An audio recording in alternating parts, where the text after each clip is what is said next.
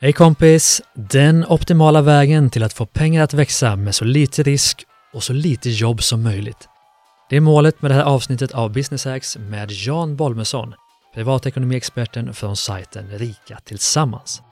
Lyckas vi? Om du frågar mig till 100%. Vi lyckas till och med så snabbt att Jan hinner dela med sig av sina allra bästa life och business hacks till dig. Så välkommen min vän till Business Hacks mitt namn är Gustav Oskarsson.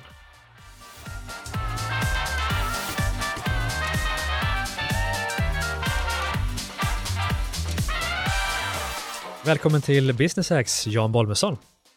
Tack så mycket Gustav, tack för att jag får vara med. Ja men jättekul, hur mår du? Jag mår jättebra. Jag har sett fram emot den här poddinspelningen. Vi rör oss lite i samma kretsar, men vi har liksom inte riktigt fått till det för nu, så det ska bli himla roligt att få dela med mig lite av tips och tricks som eh, förhoppningsvis gör dina lyssnare och följare lite rikare. Mm. Det är mitt mål i alla fall. Ja, men det är ju mitt mål med. Eh, mitt mål kan man säga med den här podden är att ta fram någon form av ska vi säga optimal strategi för att eh, få pengar att växa med så lite jobb och, och, kraft och energi som möjligt. Och det tror jag att du är helt rätt gäst att, att hjälpa till med. Men för de som inte känner dig, du driver ju bland annat eh, sajten och eh, podden Rika Tillsammans. Kan du bara sammanfatta Jan Bolmesson i, i några få meningar? Ja, men Jan eh, Bolmesson är som en kompis uttryckte det, eh, liksom entreprenör i själ och hjärta. Jag vet inte om andra hade sagt att jag hade varit eh, värdelös som anställd, så det var lika bra att jag startade eget. Mm. Men, men jag älskar ju det här med att saker ska vara automatiserat, det ska funka av sig självt och då har jag upptäckt att pengar funkar alldeles utmärkt till det där att pengar är mycket bättre på att jobba än vad du och jag någonsin kommer vara. Så jag har mycket i mitt företagande sedan 15 år tillbaka hela tiden försökt jobba hur kan jag utveckla mitt företag, men hur kan jag också utveckla placeringen av mina pengar, både i företaget och privat? Så att liksom man har fler som jobbar åt en än en själv. Mm.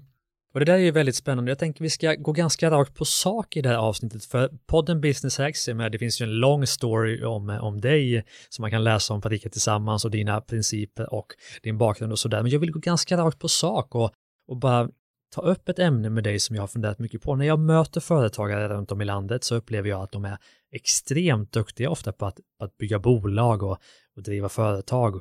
Men att de kanske inte lägger lika mycket energi på att bygga upp sin privatekonomi.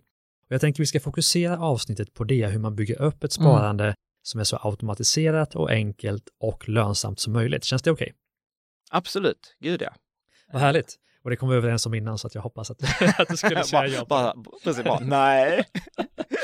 Ehm, men du, vad, vad är grundpelarna i det här? Liksom, vad ska vi stötta avsnittet på? Uh, finns det några grundpelare som du vill liksom redan nu i början uh, lära ut till lyssnarna?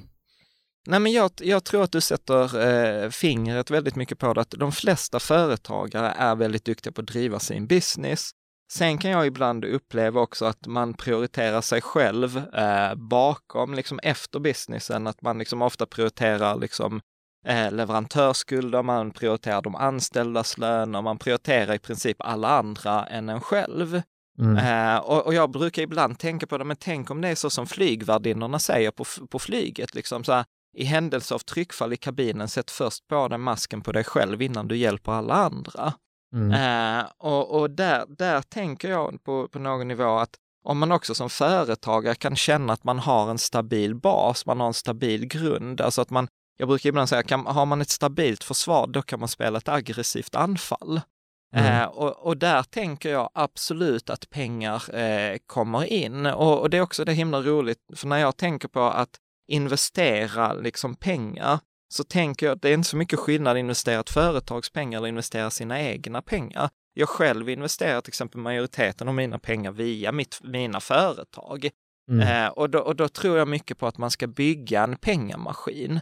Eh, sen upplever jag då att det finns väldigt mycket myter kring den här, liksom hur man sparar och investerar pengar. För att eh, de flesta av oss, särskilt vi entreprenörer eller vi företagare, lär ju oss ganska snabbt att den som gör mest, den som engagerar sig mest, den som kan mest, den som tar flest möten, den som gör flest saker är den som kommer bli mest framgångsrik.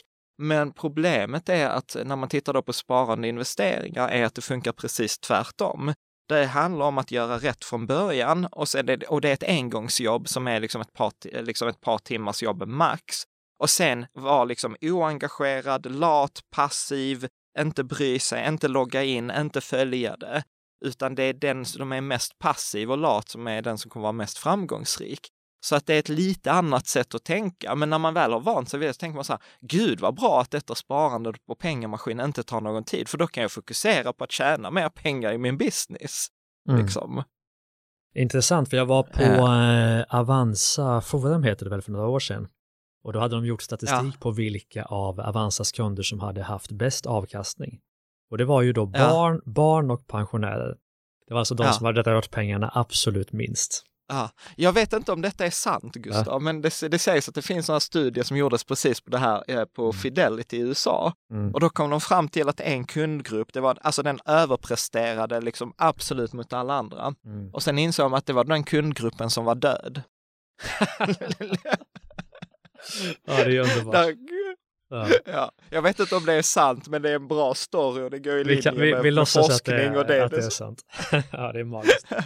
Men du, eh, pengamaskin, jag, jag älskar ju begreppet pengamaskin. Och vi kan då ja. anta att den som lyssnar på det här driver företag eh, och den driver ja. ett företag som dels kanske har en lite överlikviditet eller så har man lite pengar över eh, själv och man vill både kanske sätta in, eh, få engångssummor att växa, men man vill också få eh, någon form av månadssparande att växa.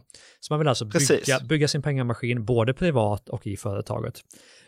Ja. Och det är där någonstans jag vill att vi ska börja och jag vill ta din hjälp då att på något sätt hitta en steg för steg modell så enkelt som möjligt till att bygga upp en pengamaskin. Nej men det, det, första jag skulle säga, jag gillar jättemycket det du säger liksom kring att man kan även ha ett månadssparande. De flesta av oss är ju vana att som privatperson att man månadssparar, men även ett företag kan månadsspara, mm. vilket är jättebra. Om vi då tittar rent praktiskt, om jag skulle säga så här, det absolut enklaste, det absolut bästa, det som forskningen säger fungerar och det som vi själva gör, det handlar helt enkelt om att månadsspara, att eh, investera då i aktier eh, eh och, eh, liksom, och räntepapper. Då brukar jag säga att aktier är typ som gasen i en bil och räntefonder är då som bromsen i en bil. Och du vill liksom inte bara, bara ha en bil som bara har broms, för då kommer du ingenstans. Och du vill inte bara ha en bil som har gas, för det blir väldigt läskigt eh, när, när det går för fort. Så man vill ha den här balansen och Fram till 2017 så var man tvungen att välja fonder själv, sätta ihop en portfölj. Man var tvungen att vara insatt i olika typer av aktiefonder, olika typer av räntefonder. Men i dagsläget, så liksom sedan 2017, så har vi något i Sverige som kallas för fondrobotar. Och det är liksom, jag, jag påstår att det är en av de bästa uppfinningarna inom sparande och finansbranschen.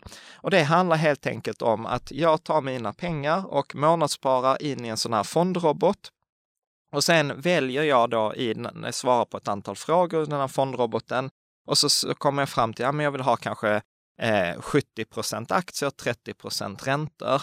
Och sen så, sen så är, man, är man färdig och sen gör man ingenting utan man månadssparar in i den här fondroboten. Och vad den här fondrobotarna gör så att man är medveten om det, det är alltså en tjänst som väljer ut aktier i hela världen.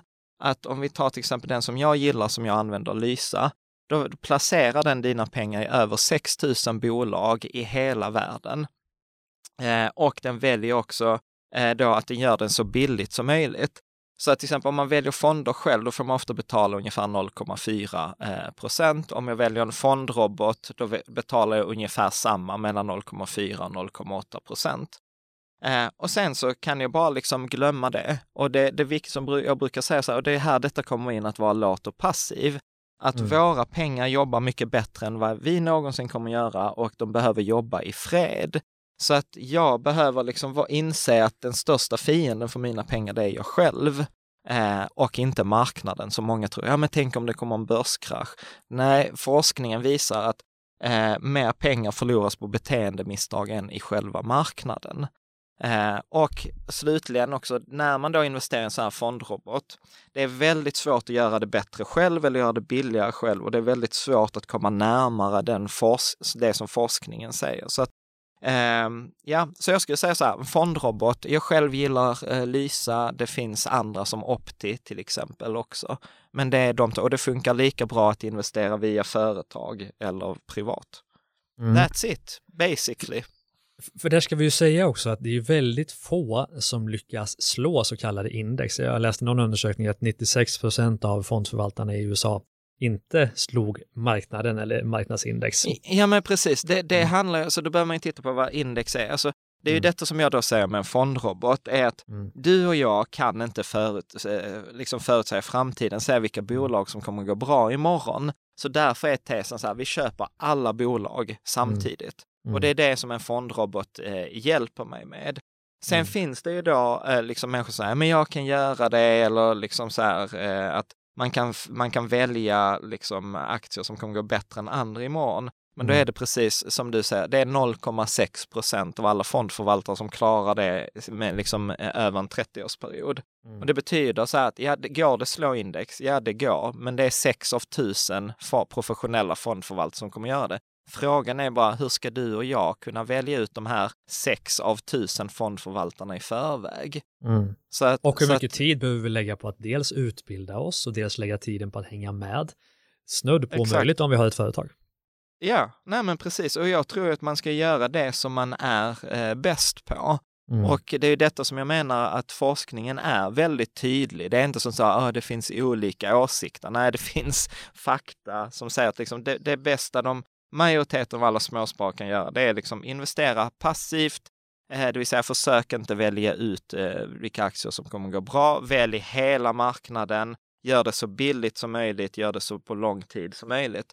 För att eh, börsen, eller om vi då tittar på aktier, går upp ungefär, eh, vad ska man säga, ungefär 60-40. Alltså den går upp sex dagar av tio, ner fyra dagar av tio. Så det betyder ju också att ju färre gånger du loggar in, till exempel på din depå, desto större är ju sannolikheten att det har gått upp, för då har du ju ackumulerat fler av de här 60% plus eh, dagarna. Mm. Eh, så att låt, eh, låt, jag brukar säga så här, låt mm. pengarna mm. jobba i fred. Mm. Absolut. Det. Så att steg ett, och det funkar likadant om man vill investera företagets pengar. Ja, alltså det enda, det enda skillnad blir om man ska investera i företag. Alltså nu blir det ju detaljer här Absolut. eftersom, eftersom det är det som liksom då blir roligt. Men om man säger så här, att den stora grejen är liksom så här, månadsspara i en fondrobot i över lång tid. Mm. Punkt. Mm. That's it.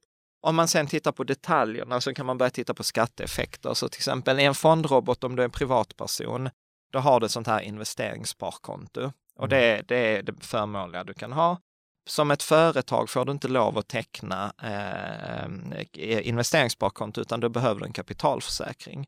Mm. Eh, och eh, då behöver du kontakta då fondroboten och säga så här, äh, men jag skulle vilja ha en eh, kapitalförsäkring för mitt företag och så skickar de över papper till dig och sen fyller man i dem och så får man kapitalförsäkring och sen gör man precis samma sak.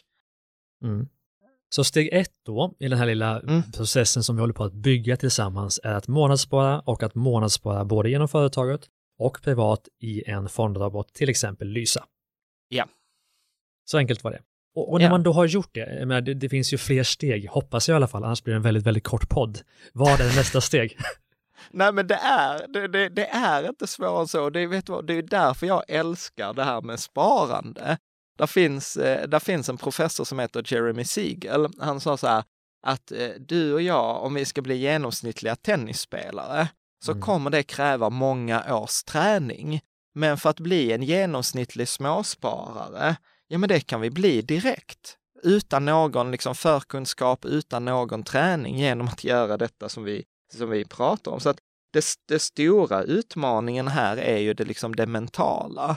Att mm. liksom komma, komma, lämna den här eh, framgångsreceptet som vi har för våra företag, där vi har lärt oss den som tar flest säljmöten kommer få flest kunder, den som får flest kunder kommer tjäna mest pengar, den som tjänar mest pengar är mest framgångsrik. Här blir det ju liksom, liksom tvärtom, att bygg vattenledningen en gång och sen när vattenledningen är färdig, låt den vara, låt vattnet rinna och var inte där och pilla. Mm. Liksom. Eh, Mm, men jag vill ja. ändå att podden ska bli lite längre än 13,5 minuter som den är just nu. så jag tänker, ett, två saker som vi har lärt oss eh, under en lång tid, det är ju dels att, att undvika avgifter och det gör du ju till stor del genom att välja en fondrabatt. Och det andra är ju att, att fundera på, beroende på vilken risknivå vi vill ligga på, det är ju fördelningen mellan räntor och aktier, eller hur? Ja. ja. Hur ska vi tänka och, där? Men tum, tumregeln är så här att eh, börsen på kort sikt är ju liksom slumpmässig. Mm. Eh, så att jag brukar säga så här, på, har man en tidshorisont mindre än eh, två år, skit i fondrobot, lägg pengarna på ett sparkonto med insättningsgaranti. Sen kan man liksom, när, när vi är bortom två år, då kan vi börja resonera så här, 10% i aktier per år du kan låta pengarna vara. Så har jag till exempel eh, sex års tidshorisont, ja men 60% aktier och sen 40% räntor. Mm. Uh, men som sagt, det, när du då öppnar det här kontot på fondroboten så får du svara på ett antal frågor så kommer den med en rekommendation uh, på den här inställningen. Och sen kan man ha flera konton. Att jag gillar till exempel att jag har ju ett så här buffertkonto som jag kallar det. Då har jag kanske 20% aktier och 80% räntor. Sen har jag ett mellanriskkonto där det är kanske 60% aktier och 40% räntor. För det är kanske mellanlång sikt. Eh, och sen ett, eh, liksom på lång sikt, alltså ja, men detta är kanske 10 års sikt, ja men då kan man ha 90% aktier eller 100 mm. aktier. Så jag rekommenderar till exempel inte att, eh, att ha till exempel eh, ja, men jag ska betala in skatt nästa år, det är inte förrän om 12 månader. Ja, men då sätter jag in liksom avsättningen till skatten de här 12 månaderna för att börsen kan ju falla med 30 procent på några månader eller 50 procent på några månader. Eh, utan detta handlar, det är därför jag gillar det här månadssparandet. Mm. För att tiden, tiden är vår bästa vän. Jag har gjort simuleringar där till exempel så här, Eh, på en, om vi tar en tioårsperiod, ja, då har vi över 90, över 90 procent sannolikhet att gå plus. Eh, och tittar jag tittat på 20-årsperiod, ja då finns det ingen 20-årsperiod på svenska börsen som har gått back. Mm. Eh, så att för varje år du lägger på så eh, ökar sannolikheten för att du får en bra avkastning eh, och för att du går liksom plus. Mm. Ja, men jag förstår. Men det här känns ju oerhört tråkigt att det är så här enkelt, tycker jag. För att det förstör ja. ju lite min tanke om att ha minst 45 minuters här, ja, härligt poddande. Men då tänker jag så här, det måste ändå finnas fler principer, tankesätt, strategier när det gäller privatekonomi som du kan dela med mig. Det kan vi absolut prata om. Men jag, ska veta vad, jag ska säga en sista grej där, så Gustav. Jag, jag fattar. Uh, så här, men smart sparande mm. är inte spännande. Nej. Alltså, alltså det, det, är verkligen eh, detta och det är därför jag, som jag, jag säger så här, gör detta jobbet en gång och sen bli positivt överraskad. Mm. Jag kan däremot ge några liksom så här trick eh, hur man kan tänka eh, kring, kring det här. Eh, för det är frågan så här, så hur mycket kan jag tjäna? Mm. Eller hur mycket kommer pengarna jobba? Eh, och då brukar jag säga så här, jo, att på en, om vi tittar på en tioårsperiod så kommer det vara ungefär 2,2 gånger pengarna. Mm. Eh, och då pratar jag ungefär 7-8 procents avkastning per år. Så har jag liksom 100 000 så efter 10 år så kommer de vara värda 220 000. Har jag en miljon så är det 2,2 miljoner efter 10 år. På, på 20 år så eh, nästan femdubblas pengarna, så en miljon blir 5 miljoner eller 100 000 blir 500 000. Eh, och tittar vi på ett pensionssparande, till exempel på 30 år, ja då pratar vi över på en tiodubbling. Mm. Alltså att en miljon blir tio, eh, tio miljoner.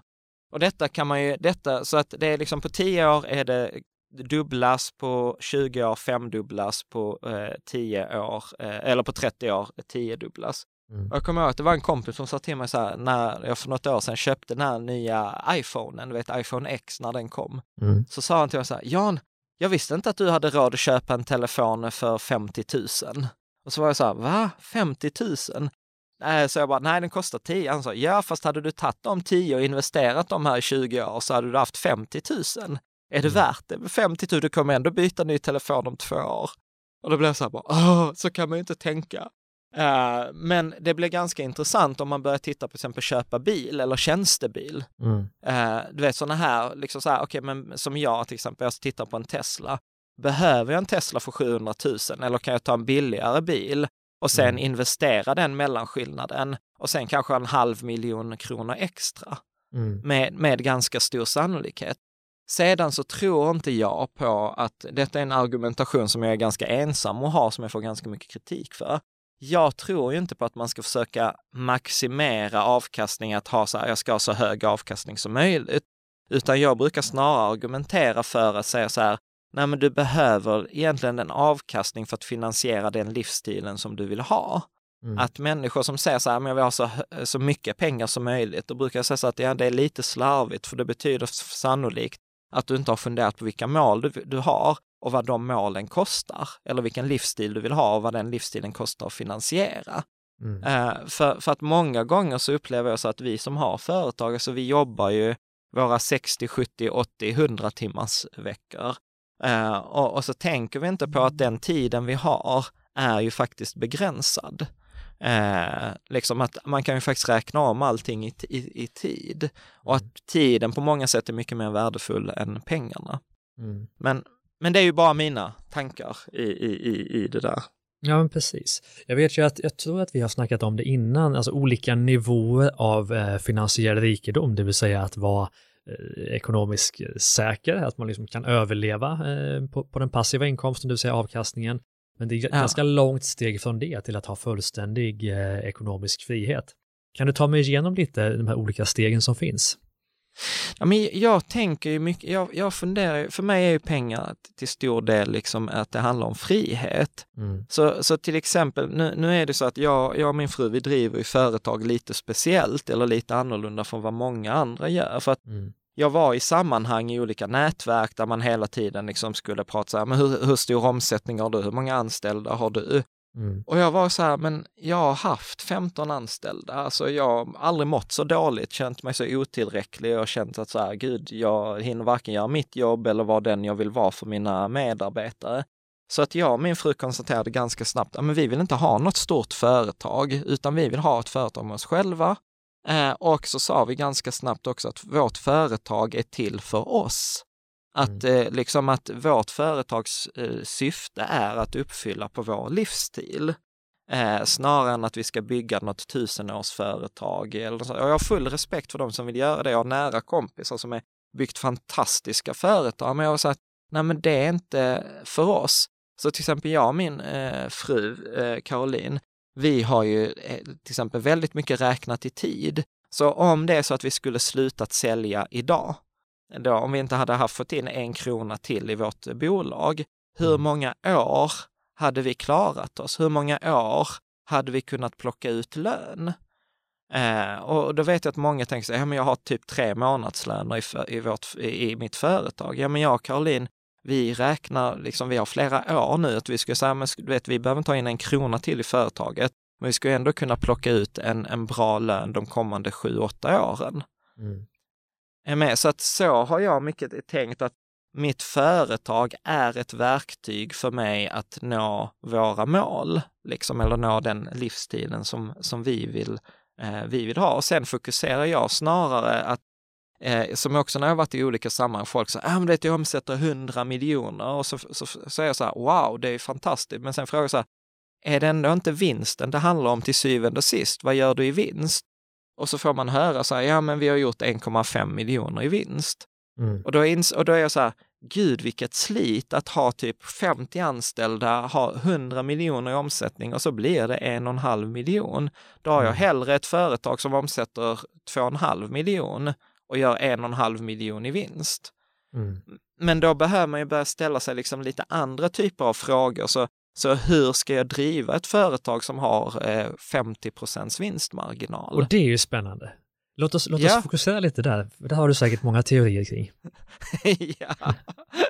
ja, men precis. Nej, men ja, det där slog mig, alltså för, för att jag var, med i, jag var med och byggde upp ett företag och vi gick från fem, vi harvade runt fem miljoner i, i flera år mm. och sen så bara fick vi för oss, ja men vi ska få upp detta till liksom, så vi gick från fem miljoner tror jag till 25 miljoner på två år eller tre år.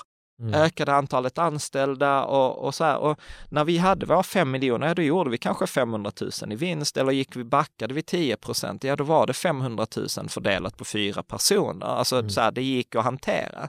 Har du ett bolag som omsätter 25 miljoner och går 10 procent eh, med back, alltså 2,5 miljoner är inte roligt att täcka själv, alltså mm. alltså som aktieägare.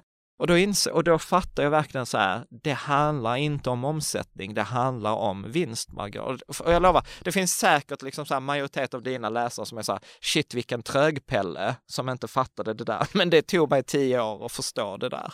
Uh, Uh, och sen så började jag då liksom titta, så hur kan jag då tjäna pengar i mitt företag frikopplat från den tiden jag behöver lägga ner? Och jag tror mycket på att till exempel en grej som min mentor sa till mig direkt i början, redan för tio år sedan, så, så här, frågan är inte hur du ska tjäna pengar eller hur du ska bli rik. För det var så här, jag frågade honom, hur, hur gör jag för att bli rik? Och så sa han så här, ställer du den frågan kommer du aldrig bli rik. Den frågan du måste ställa dig är, hur kan jag skapa värde för andra? Mm.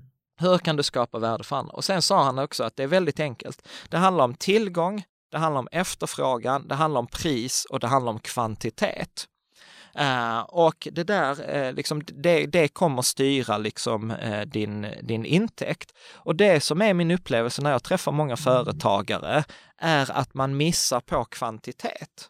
Alltså att man kan ta till exempel så här, men jag kan vara tandläkare, jag kan ta en bra timkostnad, där finns en efterfrågan på liksom mina tandläkartjänster. Men tar det en timme att ta hand om en patient, ja men då kan jag max göra 40 patienter på en 40 timmars vecka. Mm. Är med att då blir det inte en begränsning. Mm. Medan jag som liksom hela tiden tittat på, okej, okay, så hur, hur kan jag ha en affärsmodell som tittar på kvantitet istället. Hur kan jag göra detta för 10 000 personer istället för en person? Då behöver mm. jag inte ens ta så mycket betalt eh, per person för att det ska bli mycket pengar. Kan du ge eh, exempel på hur du har gjort det? Nej men jag, jag gillar ju till exempel, jag driver ju eh, då blogg, eh, så att då har jag till exempel annonssamarbeten, det är ju så jag finansierar bloggen. Och idag har jag till exempel över 50 000 människor i mitt nyhetsbrev. Mm. Och det betyder att det, det, kan vara så här att jag, sen jobbar jag då och skapar värde, så jag vill ju alltid att det ska vara gratis för mina läsare och sen får företaget betala mig per kund mm. eh, då, som väljer att bli det. Ja, då krävs det inte särskilt hög konvertering på 50 000 människor för att det ska bli pengar av det. Mm. Eh, så, att så, så att jag gillar att jobba med kvantitet på det sättet. Mm. Sen, eh, eh, sen ett annat sätt, det här med att inte vara beroende av tid, ja men jobba med investeringar. Eh, precis så att jag låter pengarna eh, jobba. Jag försöker också, jag investerar nästan bara i företag där det finns en skalbarhet. Alltså jag mm. gillar ju till exempel techföretag eh, där man kan liksom göra en grej bra och sen kan man återigen sprida det till massor av eh, människor. Alltså det finns ju så här Storytel är ju typexempel. Jag önskar att jag var med och investerade i dem tidigt, men det är ju så här typ, eh, typexempel. Prenumerations, mm. jag gillar prenumerationstjänster. Det lärde jag mig redan alltså när jag drev mitt första företag. Det sa min mentor alltid så här, men skriv treårsavtal. Och jag var så här, gud, det är ingen som kommer vilja sälja, köpa treårsavtal. Märkte så här, det var ingen som argumenterade mot det nästan. Och de som mm. argumenterade, men då fick de ett 12 månadersavtal. Och det finns inget som är så himla skönt som att gå in i ett verksamhetsår och redan ha liksom så här x antal kronor i förut eh, liksom bestämda intäkter. Mm. Eh, så att jag tror att det handlar mycket om att eh, liksom skruva på affärsmodellen. Att, att om jag återigen ska ta ett sånt här tips, alltså nu är vi långt ifrån en fondrobot, men mm. detta, detta, är, detta är roligt. Uh, återigen Klas-Erik då, min mentor, han sa så här att alla kloka företag, de, de jobbar enligt den här principen som man kallade för storebror, lillebror och lillasyster. Att 60 procent av energin och resurserna går åt eh, storebrorsprojektet och storebrors affärsområdet är det då som ger pengar idag. Det finansierar verksamheten, Eh, och det ska göra det kanske de kommande två, tre åren till. Så att 60 procent av alla resurser eh, och eh, horisonten är 0 till 3 år. Sen så har han nästa grej som man investerar i lillebrors affärsområdet som är ett up and coming. Det ska komma om 3 till 5 år och ta över storebrorsrollen. Och här investerar man då 30 procent av resurserna. Mm. Och sen så ska du ha ett lilla systers affärsområde. Och lilla systeraffärsområdet, det är då om fem till tio år, alltså riktigt långsiktigt, mm. eh, så ska det ta över sig. Och där gör man 10 procent av investeringarna eller resurserna. Och så sa han så här, tricket är att göra alla de här tre parallellt. Mm. Att normalt sett så gör de flesta företag misstaget att man är så här, shit nu, har, nu måste vi sälja och nu måste vi göra och leverera till kunderna och så missar man liksom den långsiktiga utvecklingen och man får den här klassiska sinuskurvan så här, shit jag har så mycket att göra så jag hinner inte sälja. Mm. Och sen plötsligt så står man där så har man inga kunder, så fan nu måste jag sälja och sen så säljer man som tusan och så får man kunder och så liksom går det upp och ner. utan det var tricket att jobba med alla de här tre projekten samtidigt. Och så var det lite roligt för jag sa detta i en podd och så fick jag ett mejl som var så här, hej, eh, jag jobbar som eh, managementkonsult på Boston Consulting Group på BCG. Eh, vi brukar prata om den här modellen också, men då kallar vi den för BCG-matrisen och då tar vi betalt x antal hundratusen för det. Och jag var så här, så man kan googla BCG-matrisen, de pratar om det som stars och, och, och sånt. Men så att jag tror mycket på att, att, att jobba i flera spår parallellt och sen tror jag på att jobba med olika affärsmodeller parallellt. Att mm. inte bara jobba med affärsmodell som är att säga jag byter tid mot pengar. För det är, det är lika ineffektivt i företag att byta tid mot pengar som det är för en privatperson. Du kommer aldrig bli rik på att byta tid mot pengar som privatperson för att tiden är begränsad. Som företag har du lite högre hävstång eftersom du har ju anställda eh, som då byter tid mot eh, pengar. Men mm. grejen är att det är en begränsning där också, för då har du rekrytering och du, liksom, ja, men hela paketet som kommer med anställda. Så att jag tror mycket på olika affärsmodeller eh, och sen driva, driva projekt parallellt och investera sina pengar. Mm. Gud vad jag yrar på här, mm, känner jag. Verkligen, men det var oerhört intressant också. Men låt, oss, låt mig ta dig långsamt tillbaka mot det privatekonomiska. Och, eh, för du var lite inne på det, vilken typ av bolag du tycker om att investera i. Och då kommer vi bort ja. lite från fondrabatten, för fondrabatten är ju ofta aktier och räntefonder. Men du investerar ja. ju också i, eh, ska vi kalla det startups? Nej. Nej, det ska Nej, vi inte. men alltså helst, hel, helst min, ja, så här, så här, mm. åter, jag, jag skiljer på att investera liksom passivt där bara mina pengar jobbar. Mm. Och då är det alltså fondroboten all in? Liksom. Då är det liksom. fondrobot ja. all in, det finns mm. liksom inget, inget annat mer eller mm. mindre. Sen, sen är det ju så, men det är ju så som vi var inne på, så här, det tar fyra timmar att sätta, eller inte ens, det tar en timme att sätta upp och sen kan man mm. glömma bort det i tio år så är det en maskin som puttrar på. Mm. Sen har jag alltså mina timmar att göra och då tycker jag det är roligt, så här, min kompetens och min energi eh, etc.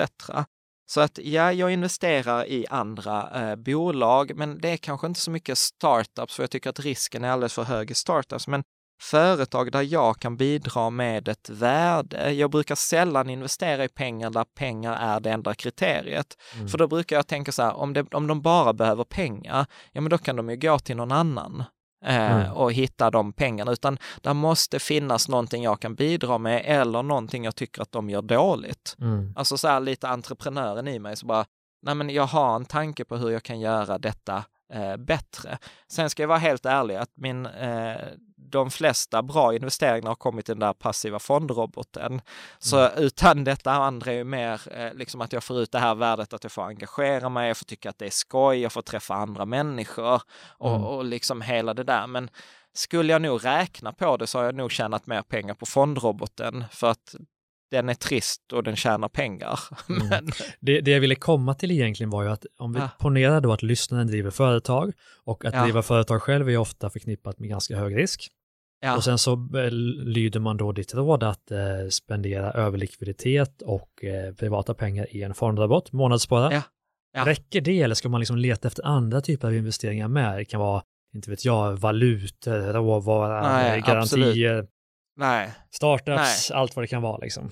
Nej, men alltså så här, alltså, alltså jag, skulle, jag, jag brukar ju säga så här att man kan investera nästan i vad som helst. Mm. Eh, det jag brukar säga som kriterium är så att du måste gilla de problemen som den investeringen för med sig. Mm. Alltså jag har kompisar som köper fastigheter, de investerar inget i fondrobot, inget i företag, utan bara fastigheter.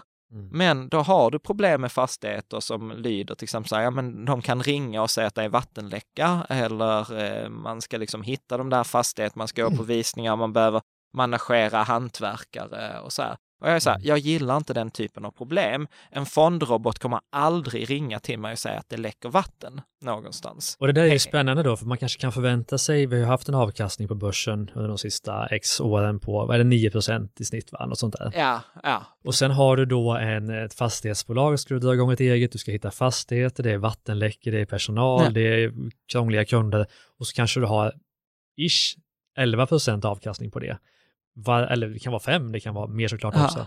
Men varför lägga så mycket jobb när du kan få i princip samma avkastning utan att göra någonting?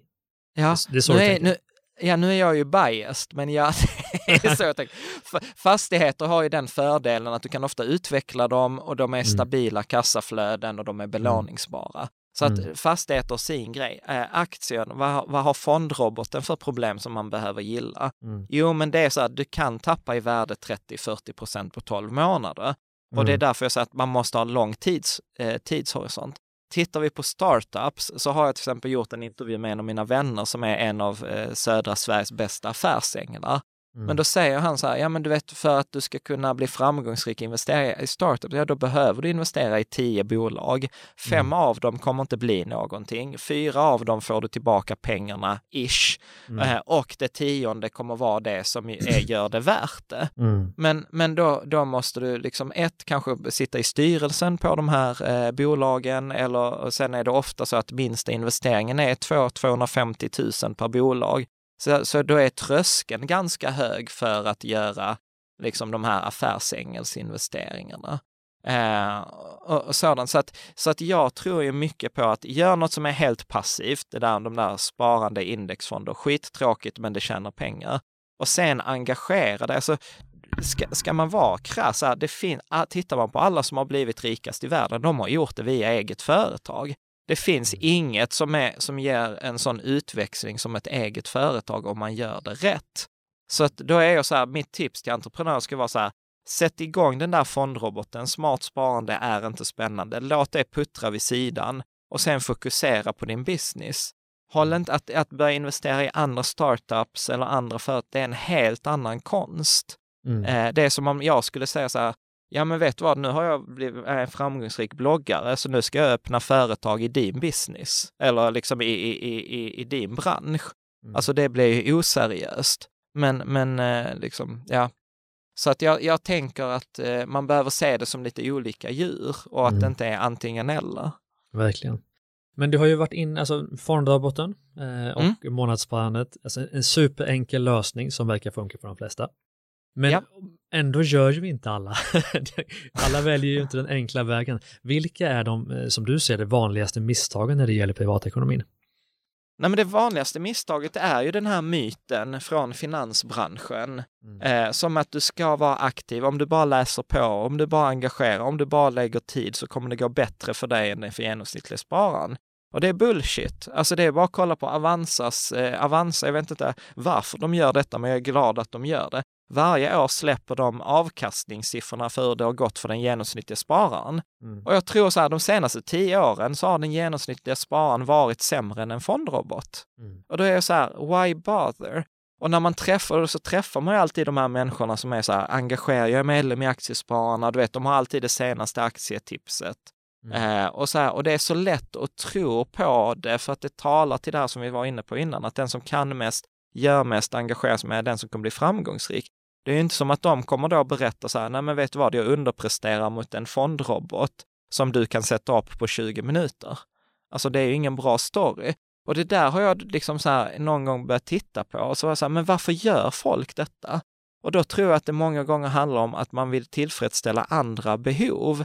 Till exempel det här att man har ju visat att, eh, att tjäna pengar på aktier eller liksom eh, vinna pengar på kasino eller ta droger, det är precis samma center i hjärnan som aktiveras. Mm. Så vi tillfredsställer liksom andra liksom biologiska, du vet det här spänning och vi tillfredsställer rädsla och att jag kan få ha en historia, vet vad jag investerade i den där aktien och tjänade pengar, vet vad jag investerade i den och du vet och den bara rasade och jag bara förlorade, alltså du vet typ som lumparhistorier. Mm. Uh, att, att, man vill, att man vill vara någon.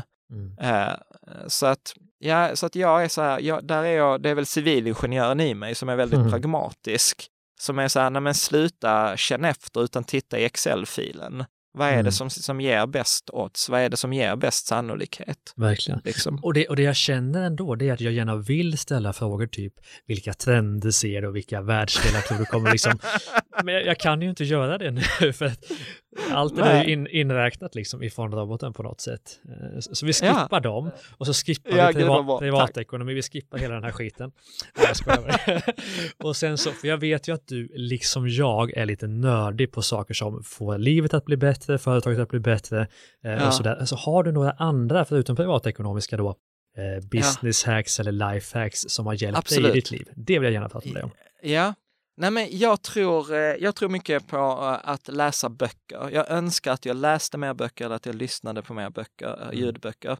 För där finns vissa böcker som förändrat mitt företagande i grunden. Mm. Eh, en av dem var Four Hour Work Week mm. av Tim, Tim Ferris. Eh, där han var så här, hur kan, jag, hur kan jag outsourca min business så att jag kan jobba fyra timmar i veckan?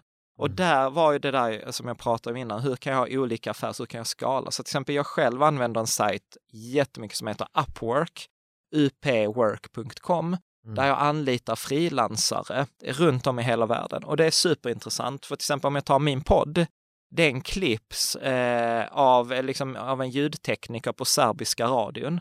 Uh, han fattar inte ett ord svenska. Nu har han börjat lära sig svenska efter ett och ett halvt år och har lyssnat på mig. Men du vet, då plockar han bort alla mina mm och brus och fixar ljudnivå etc. Och timlönen, liksom jag tror jag betalar honom en typ 9 dollar i timmen. Mm. Och jag säger, du hade inte fått tag på en svensk ljudtekniker för 9 dollar i timmen, mm. som dessutom jobbar en timme och 37 minuter och skickar en faktura på en timme och 37 minuter, för det är det vad Upwork har den här tidsmätaren när man jobbar. Eh, eh, och där tror jag liksom att Eh, jag, jag blev så här, varför ska jag anlita svenska företag när liksom eh, det globala timpriset, för oavsett nästan om det är programmerare, designers, tekniker, är typ på runt 100 spänn i timmen. Varför ska jag betala en svensk civilingenjör 800 spänn eller en svensk konsult 900 spänn i timmen när jag kan få eh, liksom en indier i nio timmar för samma mm. pris? Och, då och säger samma kvalitet också.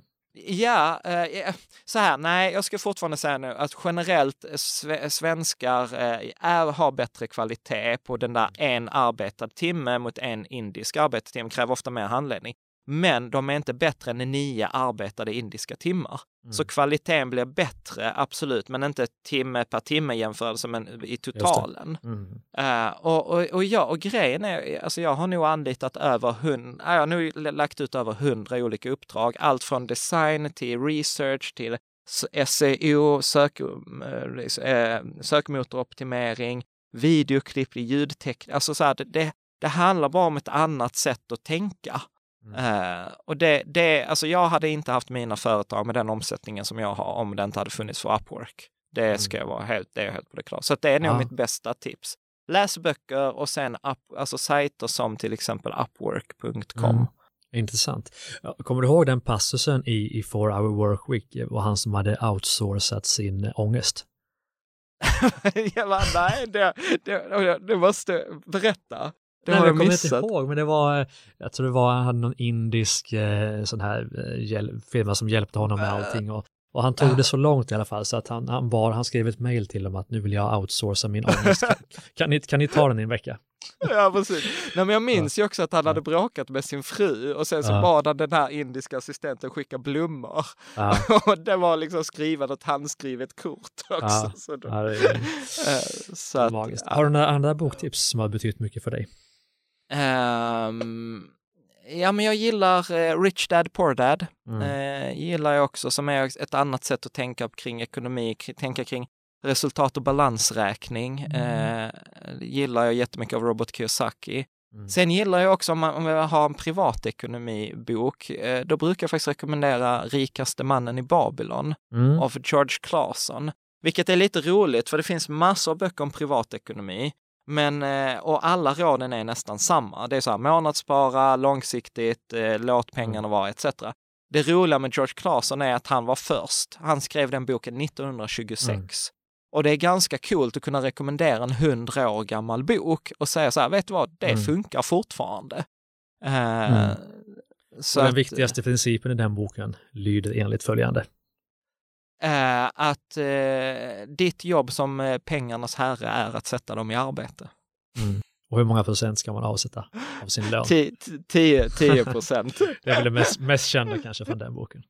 Ja, men, men du, eh, vad spännande. Jag tänker att vi börjar närma oss eh, slutet i podden. Eh, finns det ja. något mer hacks där som du känner att det här har betytt mycket för mig, vare sig det gäller livet, pengarna, businessen eller kroppen Nej, men, eller lyckligheten eller vad den kan vara? Ja, alltså jag, jag skrev ett blogginlägg för inte så länge sedan som hette så här, om, om inte pengar gör dig lycklig så spenderar du dem nog fel. Mm. Vilket var liksom en studie som gjordes 2010 på vad är det som gör oss lyckliga?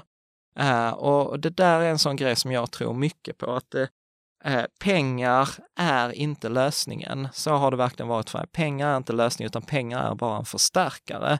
Att det finns områden där pengar är sjukt viktiga och där är det liksom extremt användbara. Men sen finns det också områden där pengar är extremt värdelösa. Så här, mm. om jag tar ett exempel, det är svårt att betala hyran med kärlek. liksom, där är pengar extremt bra. Mm. Men det är också så här, äh, liksom varenda studie visar, har du inte goda relationer i ditt liv, då spelar det inte någon roll hur mycket pengar du har. Trivs du inte i din vardag, då spelar det ingen roll hur mycket pengar du har på bankkontot. Så jag tror att det handlar mycket om den här eh, balansen. Och pratar man med äldre människor så är det, har jag fortfarande inte träffat människor som har sagt så här, jag önskar att jag tjänade mer pengar i 40-årsåldern eller att jag gjorde en affär till eller att jag startade ett företag till, utan alla säger liksom så här, du vet, uppskatta tiden med barnen för du har dem bara till låns. Eh, mm. Uppskatta tiden med människorna du har omkring dig för du vet inte hur länge du kommer ha dem. Så jag tror att samtidigt som vi pratar om alla de här liksom eh, prestation, tjäna pengar, höja omsättningen, byta affärsmodell, eh, liksom storebror, lillebror, lillasyster, fondrobot, att faktiskt inte glömma bort siktet, så här, varför gör jag detta? Och inte glömma bort att företaget är ju där för min skull. Eh, det, det, är liksom inte att jag lever för företagets eh, skull, utan att lite vända på det där perspektivet. Mm. Så det tror jag, men det vet jag också att du också har mycket funderingar eh, kring. Liksom. Mm. Men i den här podden så fokuserar vi på dig. Eh, och eh, det har varit väldigt eh, härligt och magiskt att få, få samtala med dig lite för lite enligt vad jag trodde innan om privatekonomi. Men är det så enkelt som du säger så är det väl lämpligt att använda 13 minuter till det och sen använda närmare en halvtimme åt att prata om andra business och mm. lifehacks som hjälper oss att bygga fantastiska liv. Så tack så mycket Jan Bolmesson för att du ville vara med i Business Hacks. Tack för att jag fick vara med Gustav. Och tack så mycket till dig som lyssnar. Ännu ett härligt avsnitt av Business Hacks. Du hittar ju alla våra poddar förstås på driva-eget.se och mittföretag.com och även på alla poddplattformar. Där finns även våra andra poddar, Ordinary People Who Do Badass Things och Starta Eget-podden. Vi avslutar den här podden med musik ifrån Soundry.